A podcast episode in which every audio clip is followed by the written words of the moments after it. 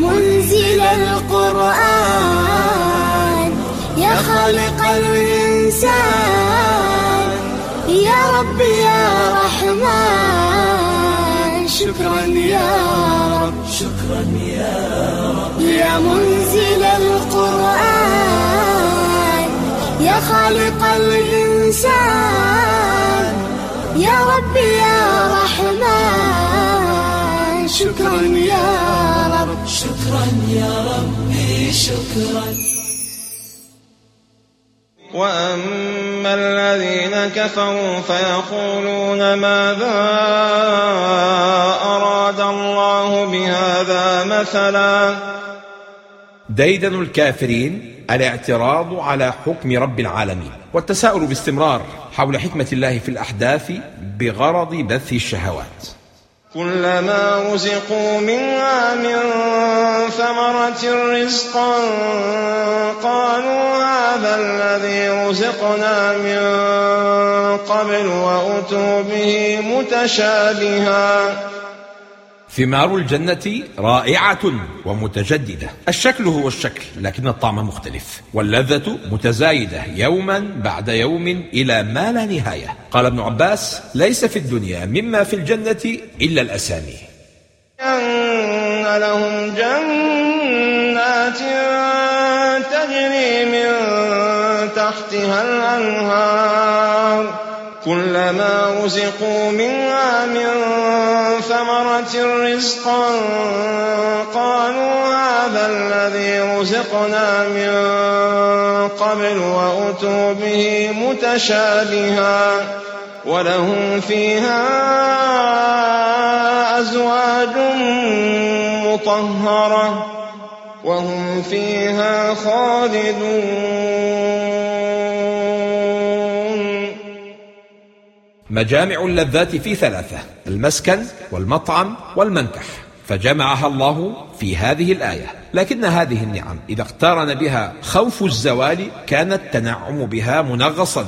فبشرهم الله بالخلود ليزيل عنهم هذا الخوف. فصارت الآية دالة على كمال التنعم والسرور. إن الله لا يستحيي أن يضرب مثلا ما بعوضة فما فوقها. تحداهم بأحقر ما رأته أعينهم. أن يخلقوا مثله. وقيل فما فوقها. أي في الحقارة. فيكون المعنى أحقر من البعوضة. فإن عجزتم عن الحقير. فماذا عن العظيم؟ ويقطعون ما أمر الله به أن يوصل. يدخل في الآية كل قطيعة لا ترضي الله كقطع الرحم وهجر المؤمنين وعدم موالاة الصالحين وترك حضور الجماعات المفروضة والمعاملة بالمثل. ففي الحديث الصحيح من وصل صفا وصله الله ومن قطع صفا قطعه الله. كيف تكفرون بالله وكنتم أمواتا فأحياكم. من رحمة الله بنا أن قرب لنا مشاهد الغيب بأمر حسي مشاهد. فمن استبعد البعث بعد الموت فليذكر بدء خلقه من نطفة مهينة محتقرة هي أقرب إلى الموت منها إلى الحياة. هو الذي خلق لكم ما في الأرض جميعا. كل ما في هذا الكون مسخر لخدمتك. فيا لسمو مكانتك وعظيم رتبتك. وفي الآية إشارة خفية إلى شناعة كفر الكافرين رغم إحسان رب العالمين. إشارة إلى أن الأصل في الأشياء المخلوقة الإباحة حتى يقوم دليل أو نص على التحريم. خلق لكم ما في الأرض جميعا. حتى الملائكة وهم أطهر الخلق تحرسك وترعاك. له معقبات من بين يديه ومن خلفه يحفظونه من أمر الله. هو الذي خلق لكم ما في الأرض جميعا. أعطاك عطاء لا ينقطع. دون سعي منك أو سؤال فهل شكرت ذلك؟ أم تأخذ كل شيء دون أن تعطي كالمحتال؟ كيف تكفرون بالله وكنتم أمواتا فأحياكم. أصل النعم الحياة وأول ما أنعم الله به على عباده أن خلقهم أحياء. من النعم المنسية أنك حي الآن وغيرك مات وإذ قال ربك للملائكة إني جاعل في الأرض خليفة قالوا أتجعل فيها من يفسد فيها ويسفك الدماء؟ ونحن نسبح بحمدك ونقدس لك. قال إني أعلم ما لا تعلمون. مهما علت رتبتك ستظل بعض حكمة الله غائبة عنك. وهل هناك أعبد وأطهر من الملائكة؟ ومع ذلك غاب عنهم حكمة خلق آدم. يا خالق الأكوان.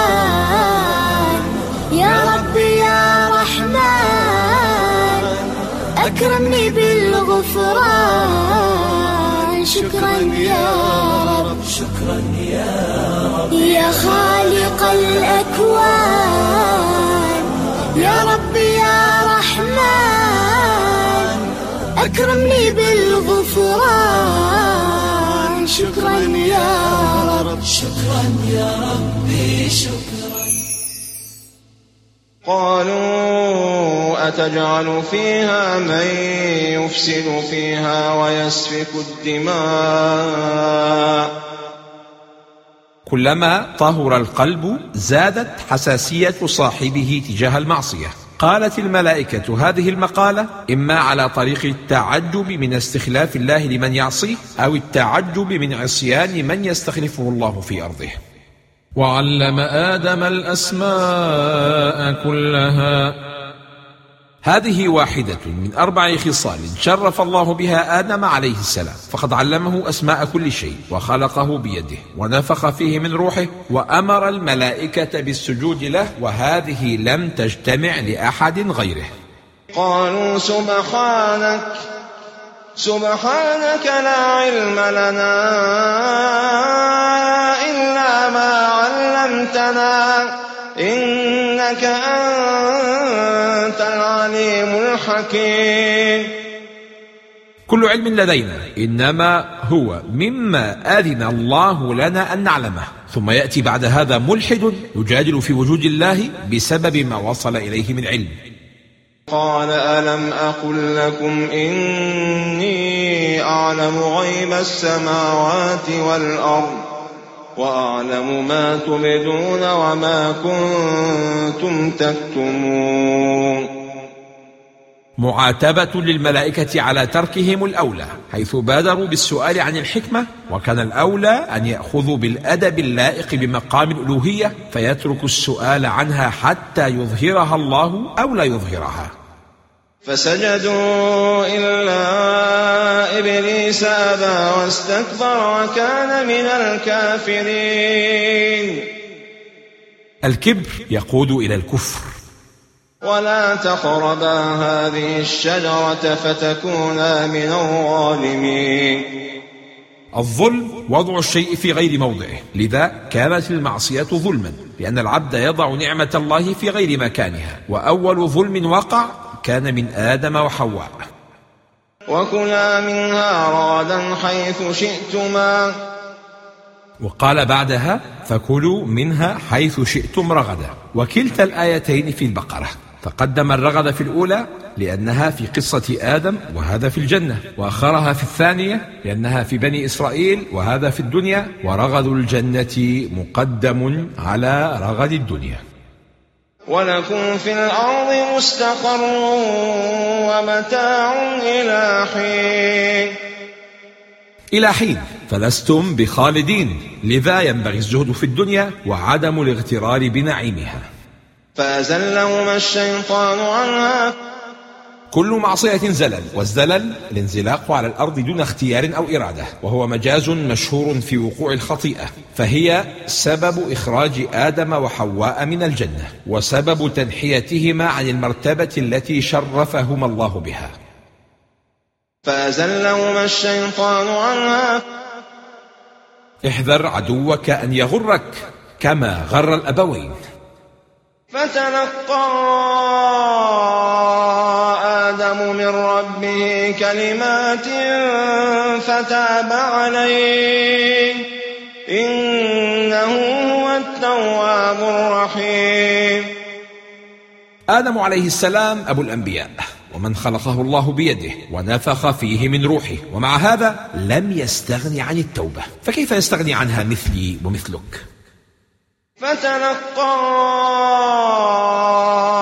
آدم من ربه كلمات فتاب عليه.